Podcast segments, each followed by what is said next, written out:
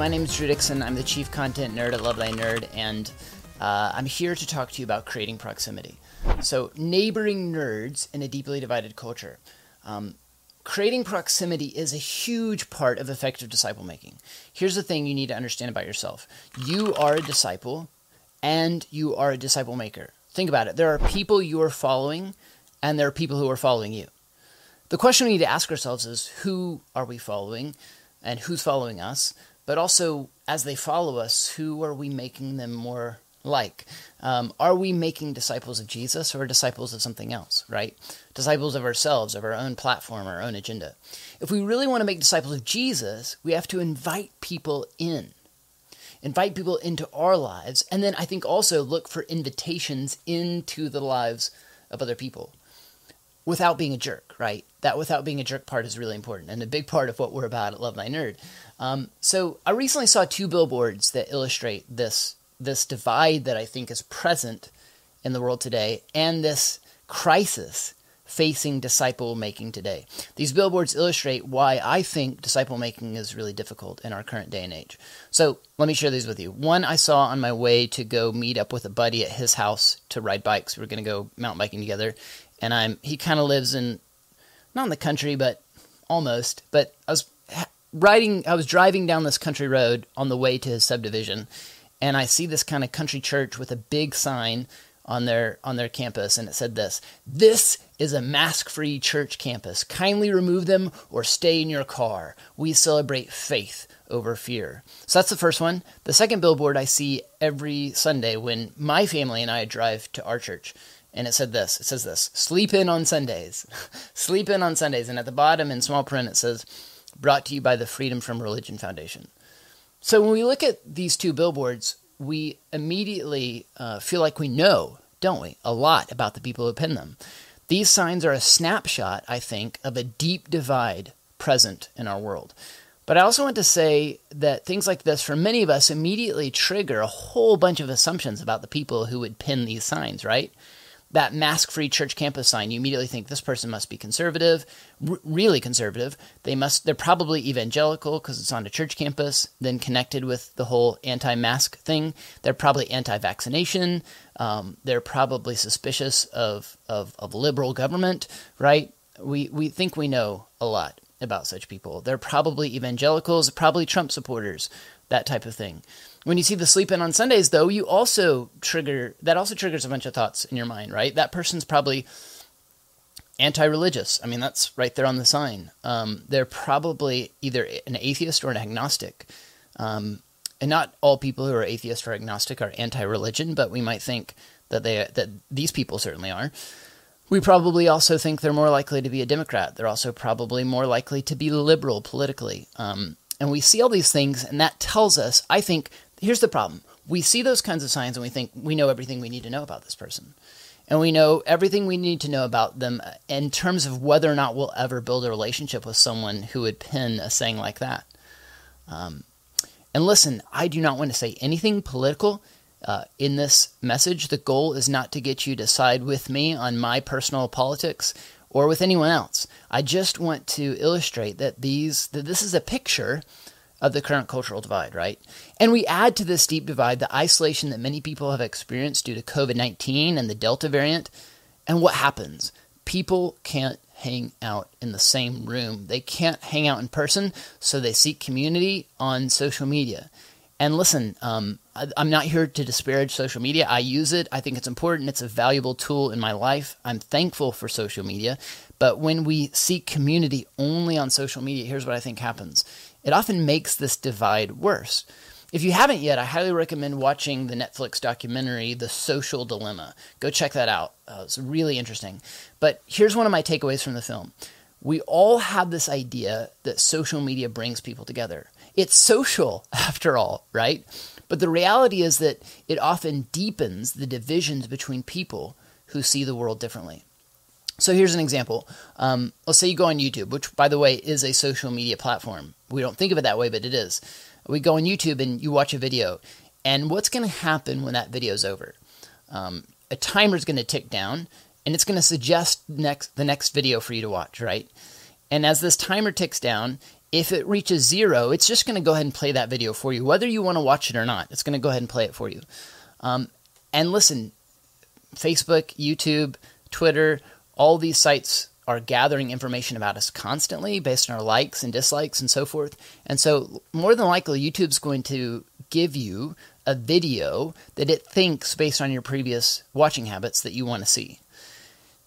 And do you think YouTube is going to give you, let's say it's a political video, it's suggesting a political video. Do you think that political video is going to be super nuanced, thoughtful, looks at all sides of an issue, talks to the best people on all sides, gets the best arguments possible from everyone involved, and presents them in the best possible light?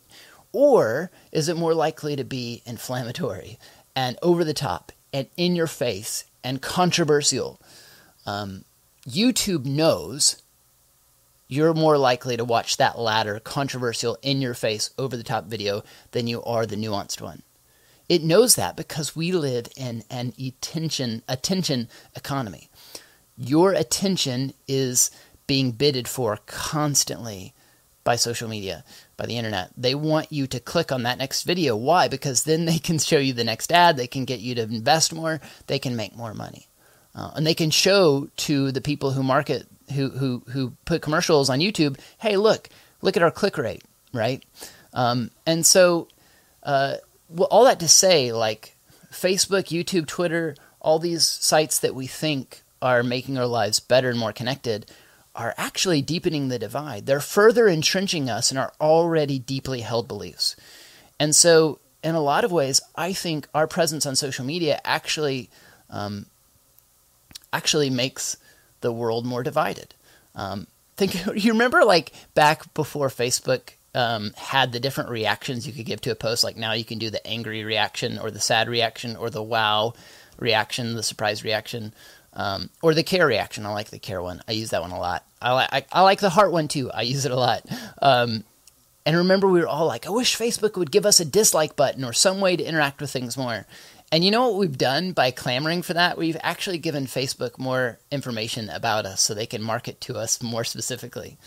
Um, but here's the reality that we live in now um, we're deeply divided, and social media is causing us to be even more divided. And so we have people all over Facebook and stuff just culling their Facebook. They're making it even more divided. They're like getting rid of anybody who voted for someone they wouldn't have voted for, right? And, and this is the reality we live in. People on the far left and people on the far right have one thing in common that's hindering the mission, mission of Jesus. They are constantly and actively building up walls against one another. And you may not be far right or far left, but you are influenced by this divide. Here's what I, what I want to say you may be far more moderate than anything I've described so far. It doesn't matter. You are influenced by this deep divide, and probably more than you think. And thanks to this deep divide, we are all far more prone than ever before to label people who seem different than us. And when we label people, we can shut down a conversation, much less a relationship, long before it ever has the potential to take root, right? So here's what we know too about relationships and discipleship they go hand in hand. You can't have real discipleship without meaningful relationships. Um, it's impossible. If there's not a meaningful relationship, discipleship is going to be impoverished at best, right? This is at the heart of the mission and method of Love Thy Nerd. We exist to be the love of Jesus to nerds and nerd culture, and we do that by loving and serving our nerdy neighbors. And that requires relationships, doesn't it? So that's what we're trying to do constantly with our trips to conventions, with our curriculum, with our articles, with our podcasts. We are inviting people in. That's the goal to say, come, come on in let's talk. Let's talk about what you love. Let's talk about what you're into. Let's let's let's build a relationship around nerd culture. We're trying to figure out ways to bring people near, to create proximity so a relationship can form. And listen, thanks to researchers like Brene Brown, there has recently been a resurgence of interest in vulnerability. Um, I won't bore you with all the details, uh, but um, but there's essentially what psychologists are saying about vulnerability. But essentially, what a, um, I won't bore you with all the details, but here is essentially what psychologists and researchers are saying about vulnerability. They say being vulnerable, letting people in on who you really are and what you really care about, letting people see the real you. That's vulnerability. Uh, that vulnerability is key to meaningful relationships, and such meaningful relationships are absolutely essential to mental health. So I want to put that in like spiritual Christian terms for us, because that's what we're here to talk about, right? To put this in spiritual terms, I think this clarifies something about us as human beings that we already know deep down, but need to be reminded of. And here it is we all have a deep need to be truly known and to know other people intimately. Every human being longs to be truly known and truly loved without relational vulnerability, I think discipleship's at a standstill, and all our ex- in, in, in our experience of the gospel will be impoverished at best. Discipleship, true discipleship, requires honesty and trust. But I think you see the problem, right? We live in a culture that's training us to fight vulnerability at all costs and to build up walls against one another based on our first interaction, our the first red flag that comes up. Um, and so and listen, I think we're really good at it. So I think we live in a world where neighborliness, at least in the West, is at an all-time low. At least in the United States, right? Is under neighborliness is under attack. We are living in a crisis of neighborliness. And this plays out in nerd culture all the time too. Think of a few years ago, back when Gamergate was a big deal, and now we're seeing hate mobs on Twitch.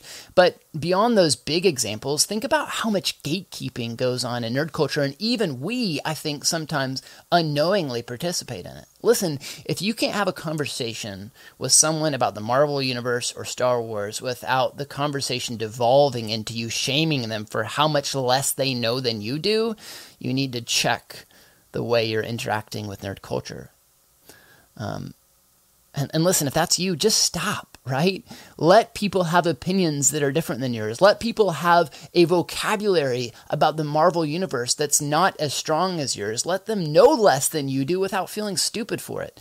Listen, you are allowed to love or hate The Last Jedi. It doesn't matter. Seriously, let it go.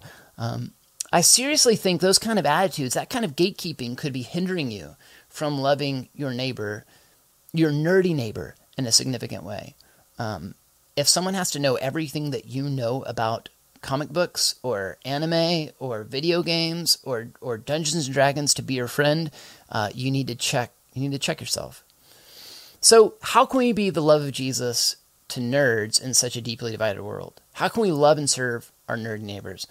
I believe engaging nerd culture presents us with a unique opportunity to, to, slowly but surely break down those barriers to vulnerability that we're all building up and ultimately um, take steps towards, towards meaningful discipleship. So, games and nerd culture give us a common vernacular, a common language, a common vocabulary. They allow us a new foundation from which to build meaningful relationships.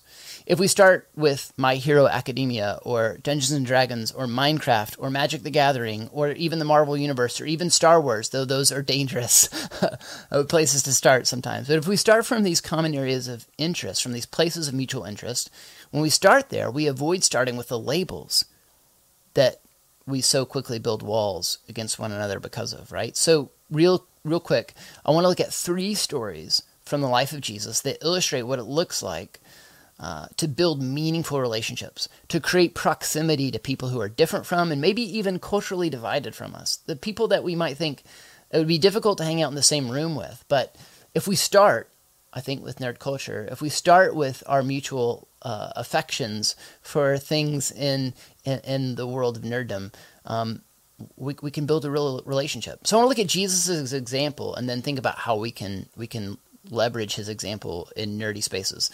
So these are ways Jesus built relationships and created space in which vulnerability was possible. As we look at Jesus' example, we'll see three ways we can tear down barriers, invite vulnerability, and create proximity. So, three ways Jesus challenges us to create proximity with our neighbors. First, he challenges us to make margin, to make margin. So I want to look at, at Mark chapter 10, starting in verse 46. This is one of my favorite stories in the Bible. Um, Mark 10, they came to Jericho, Jesus, Jesus and his disciples. And as he was leaving Jericho with his disciples and a large crowd, Bartimaeus, the son of Timaeus, a blind beggar, was sitting by the road. When he heard it was Jesus of Nazareth, he began to cry out, Jesus, son of David, have mercy on me. Many warned him to keep quiet, But he was crying out all the more, Have mercy on me, son of David. Jesus stopped and said, Call him. So they called the blind man and said to him, Have courage, get up, he is calling for you. He threw off his coat, jumped up, and came to Jesus. Then Jesus answered him, What do you want me to do for you? Rabboni, the blind man said to him, I want to see. Jesus said to him, Go, your faith has saved you. Immediately he began he could see, immediately he could see, and he began to follow Jesus on the road.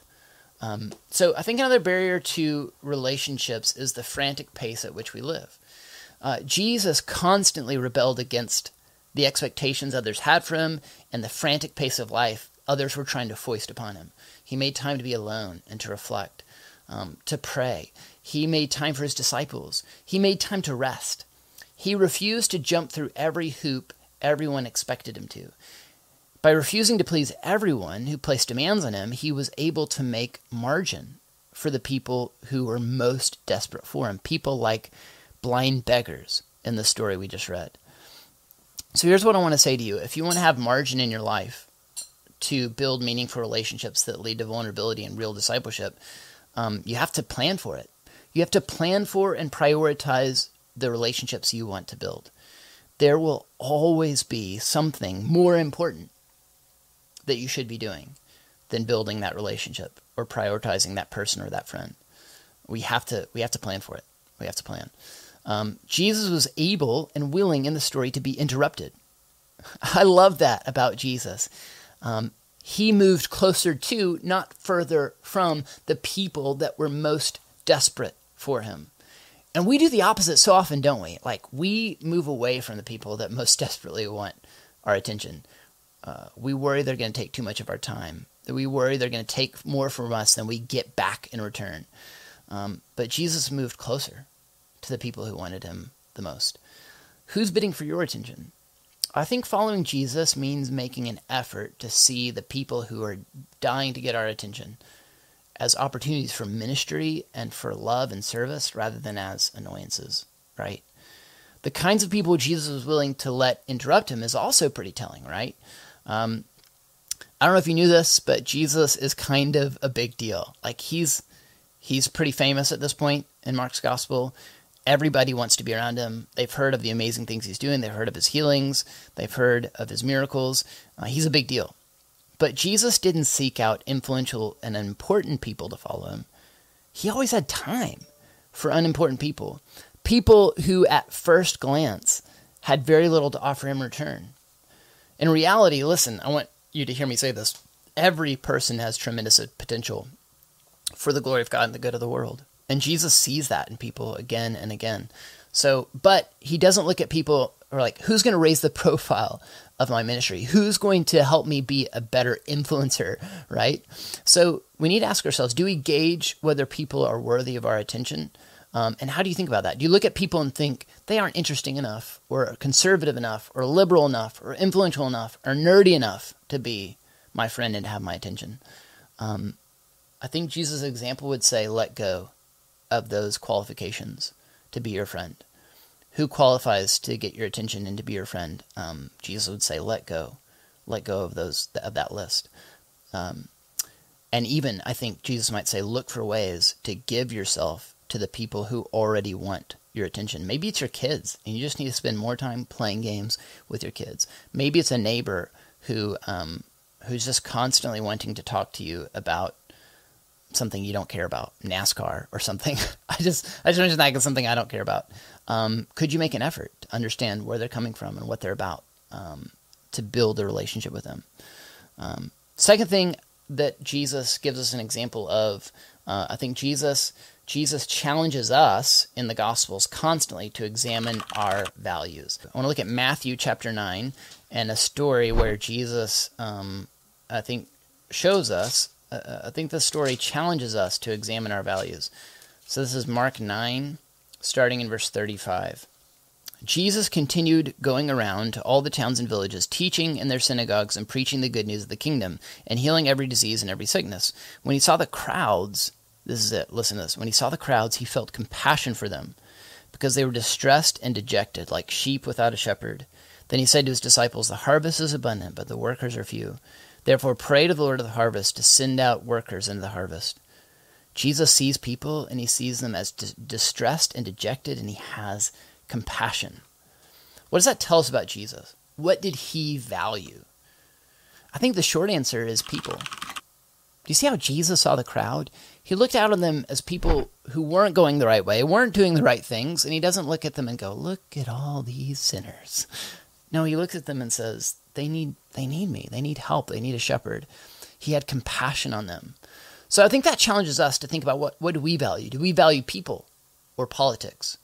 Do we value impact or influence? Do you value impacting people for good, making their lives better, or leaning on them to increase your own importance or influence?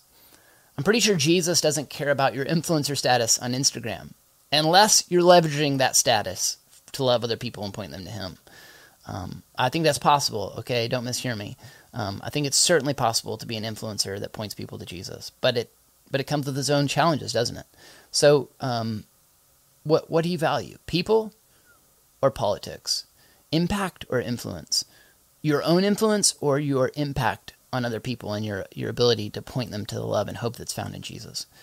Um, in this story, do you see yourself in the crowd or in the position of Jesus, looking out on all the sinners who need direction? Um, I think we all have a tendency to see ourselves in the place of Jesus in the story, and that's the wrong place to start. Um, I want to get to where I see myself in Jesus in the story, but first I need to see myself in the crowd. First, we need to see ourselves in the crowd as those people who need the direction and guidance that only Jesus can provide. And once we see ourselves in the crowd as needing Jesus' guidance and direction, then we'll be able to look out on the crowds of nerds in our lives with compassion and genuine love. So um, consider what can your nerdy neighbors teach you, and are you willing to learn? If we really believe the gospel, we know that every person has inherent value, and all people have something to teach us, don't they? Um, because everyone is made in the image of God, they have inherent value and worth, and they have something to teach us. So just be curious about the people around you. What can you learn from them? How can the people around you, even if they're not Christians, right? How can they help you? How can they increase your understanding, your empathy, your care, your understanding? How can they help you be a better follower of Jesus and to point other people to Christ? Um, be genuinely curious about them. Do recon. What is your neighbor into, and who is near you and bidding for your attention? What are their ages and interests? Um, if you want to use games to minister to your neighbors, um, ask some important questions about how you could do that. Um, one question I try try to ask myself is is are these dinner first people or games first people? Um, it's a helpful like it's just something I totally made up, but it's helpful for me. So a dinner first person is someone who, if I asked them to come over and play board games, they'd be like, "Oh, that's kind of weird. I don't know you that well yet." Um, but if I said, "Hey, would you want to come over for a meal? Like we're grilling out burgers this weekend, um, and we're gonna, you know, we're gonna grill out and and it's gonna and have a good time," uh, they'd be like, "Oh, cool, yeah, that sounds fun." Um, but then there's other people who, if I ask them to come over for dinner, are going to be like, oh, I don't know, that's kind of weird. Like, we just met a few weeks ago. But if I invite them over to play games because they're gamers, because they like to play board games, and games are super fun, they're like, oh, that sounds cool. Um, so, but like that person, I want to get to the place where I can have dinner with them. And the person who doesn't, who, who's willing to come over for dinner but not for games, I want to get to the place where maybe I can play games with them or do something more than just than just have a meal with them. Um, but the goal is to build relationships, to create uh, proximity, so that we can be nearer to them and have real meaningful relationships. Right. Um, listen, I want to say this: if your understanding of the gospel doesn't move you closer to people outside the faith, then I think you might want to reevaluate your understanding. I want to look at one more story from the Gospel of Mark. This is from Mark chapter 3, and an example that Jesus sets for us. This one may seem kind of um, you may not get it right away, but I think I, th- I think it'll make sense. I want to challenge us to play better, play games, engage nerd culture better. Let's let's play better. And I think Jesus does. I think Jesus is playing at a higher level than anyone else, and it'll make sense in a minute. I hope. Uh, all right, Mark chapter three, starting in verse one. Jesus entered the synagogue again, and a man was there who had a shriveled hand. In order to accuse him, the religious leaders were watching him closely to see whether he would heal this man on the Sabbath. He told the man with the shriveled hand, Stand before us. Then he said to them, Is it lawful to do good on the Sabbath or to do evil, to save life or to kill? But they were silent. After looking around at, at them with anger, he was grieved at the hardness of their hearts and told them, Stretch out your hand. So he stretched it out, and his hand was restored. Immediately the Pharisees went out and started plotting with the Herodians against him, how they might kill him. Um, all right, so that might seem like what? How's Jesus playing better there? What I think is going on there is Jesus is wiser, smarter, uh, playing at playing the game of life at a higher level than than anyone around him.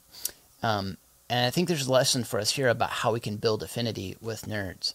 Um, so there was all this cultural expectation amongst the Pharisees, the religious leaders of Jesus' day, about how people kept the Sabbath. This idea that you wouldn't work on Saturday, but you would rest on Saturday and take that as a day of rest and worship, right? And so what the Pharisees did was they built all these laws around that law, which was designed for good. Like the, the Sabbath is a gift from God to human beings to say, hey, don't spend all your time working and being productive. Make sure you take time to take a break and rest and cease from being productive and maybe even play. I think play can be a part, can be restful, can be a part of, of, of, of, of how we honor the Sabbath. Um, and so Jesus is saying, though, like, you guys have missed the point. By refusing to let people, like, by saying it's wrong to heal someone with a shriveled hand on the Sabbath, like, to make someone's life um, categorically better, substantially better and fuller, and and and to provide this man uh, opportunity to to flourish more deeply in life. Like if you think that's wrong, you've missed the point. Like you you're off you're off track in a really profound way. So Jesus is is is being excellent, I think, with his understanding of the law. He understands the law at a deeper, more profound level than anyone around him. Um, so I think as we play games, as we um, engage nerd culture and try to to build relationships around nerd culture, so we can point nerds to Jesus. Let's think about how we play. How can we play more inclusively, more restfully? How can we invite more people in, and and fight the temptation to keep more people out? How can we play creatively? How can we play socially? How can we play less selfishly? How can you make your time playing games less about getting what you want out of the experience and more about loving and serving and helping other people have a good time and connect? So, yeah, I mean, you might want to think about playing multiplayer games if you don't. But even if you hate multiplayer games, talk to people who love those games. Talk to them about it. Find an affinity group. Um, start a messenger group or a Discord channel where you talk about whatever it is you like to nerd out about. I do that with lots of things. I do it with Survivor, um, the reality show. I have a re- Survivor podcast, um, and so I have this this messenger group where we just nerd out about Survivor. Um, I have other friends that I nerd out about mountain biking with, and F1 racing, and video games, um, and Switch, Nintendo Switch video games. Um, so, so look for ways to look for who around you is dying to talk about their favorite game or anime. Um, even if it's something you're not into, be curious about it. Maybe you have a friend who just wishes someone would be willing to talk to them about anime. Ask them, hey, what's what? Where should I start? What's a good anime to start with?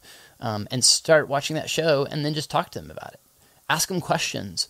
Um, use that as an opportunity to to to connect. Uh, but play to promote your own flourishing and the flourishing of your neighbors. So often people want us, I think, at Love Thy Nerd to tell them exactly what to, what to do when it comes to nerd missions. Like, right, tell me the five step plan to reaching nerds. Like, give me each thing I should do in turn. But here's what I want to say. Honestly, a lot of you that are watching this, you're better positioned than I am to answer that question. I think my strengths are in gathering and synthesizing information so that people can make informed decisions, right? You however, are likely to have expertise, or if not expertise, at least interest in areas of nerd culture that I don't. So let's dream. Let's let's dream up ways we can love and serve our nerdy neighbors. What do you want to do? How could you leverage your love of anime or tabletop RPGs or JRPGs for the sake of the kingdom to love and serve your nerdy neighbor? How could you use technology Listen, technology and games are brimming with potential for good to make the world a better place, but there's also potential there to exploit and to objectify people made in the image of God. So it's our job as followers of Jesus to know the difference, to know the difference between when games are being are leading to flourishing and when they're objectifying. when are experiencing them. I mean, there's so much, right? There's there's video game addiction. There's there's the privilege. There's our privilege as just people who are able to enjoy games. There's all the gatekeeping that goes on in nerd culture. There's a lot of toxicity and misogyny and sexism. Um, there's a lot. There's a lot that we need to stand up against.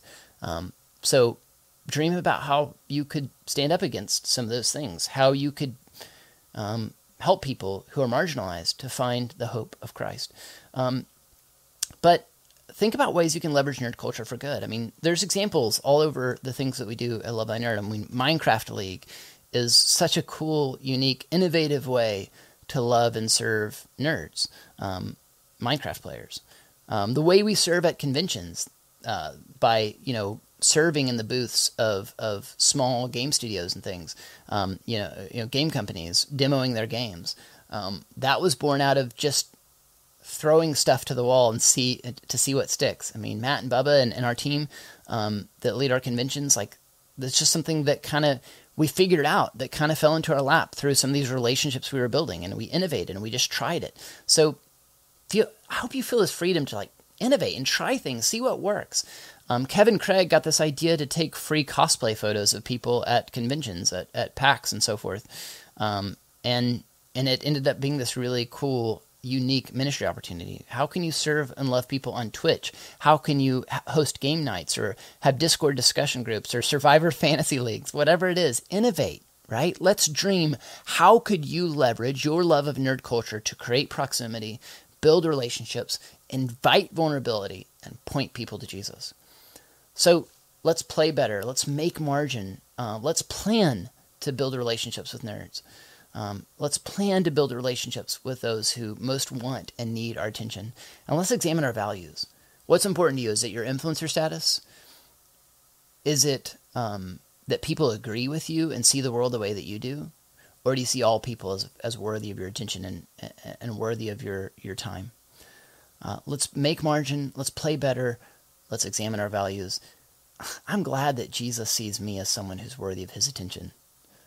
So let's ask him how can we better love and serve our nerdy neighbors?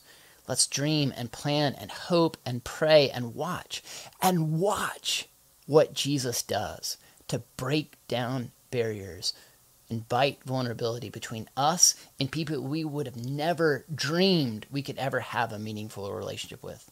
Don't limit yourself and don't limit Jesus. And let's and as we do that, here's what I think is going to happen. I think God's going to create opportunities for us to point people to Jesus. And listen, it doesn't have to be nerdy um, or quote unquote nerdy, right? Um, during COVID 19, I found a tremendous opportunity to build relationships with the guys that I mountain bike with. Because during that time, I couldn't play games with a lot of the people in my game group. We weren't meeting because people didn't feel like it was safe. Um, but it was safer to go outside in, in the open air um, and, and mountain bike social distance and mountain bike that was safer. So I doubled down on those relationships. So who's God putting in your path, and how are you making margin for them? Um, how are you playing games with these people for the glory of God and the good of the world? Um, listen, I can't wait. I can't wait to see what you come up with.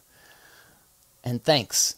Hear me say this. Thank you so much for being here and being a part of this um, third ever LTN Con. And joining with us as we seek to love and serve our nerdy neighbors and point them to Jesus.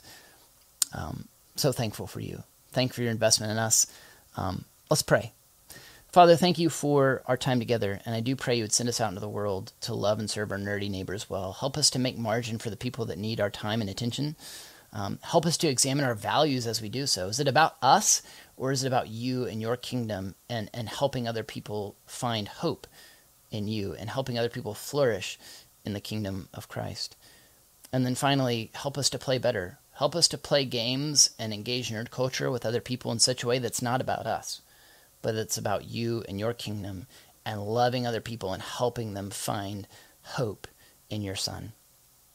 Pray that you bless the rest of LTNCon. Thank you for loving us so much and so well. Um, help us to step out into the world with that same love and to show that same love to others. It's in your son's name I pray.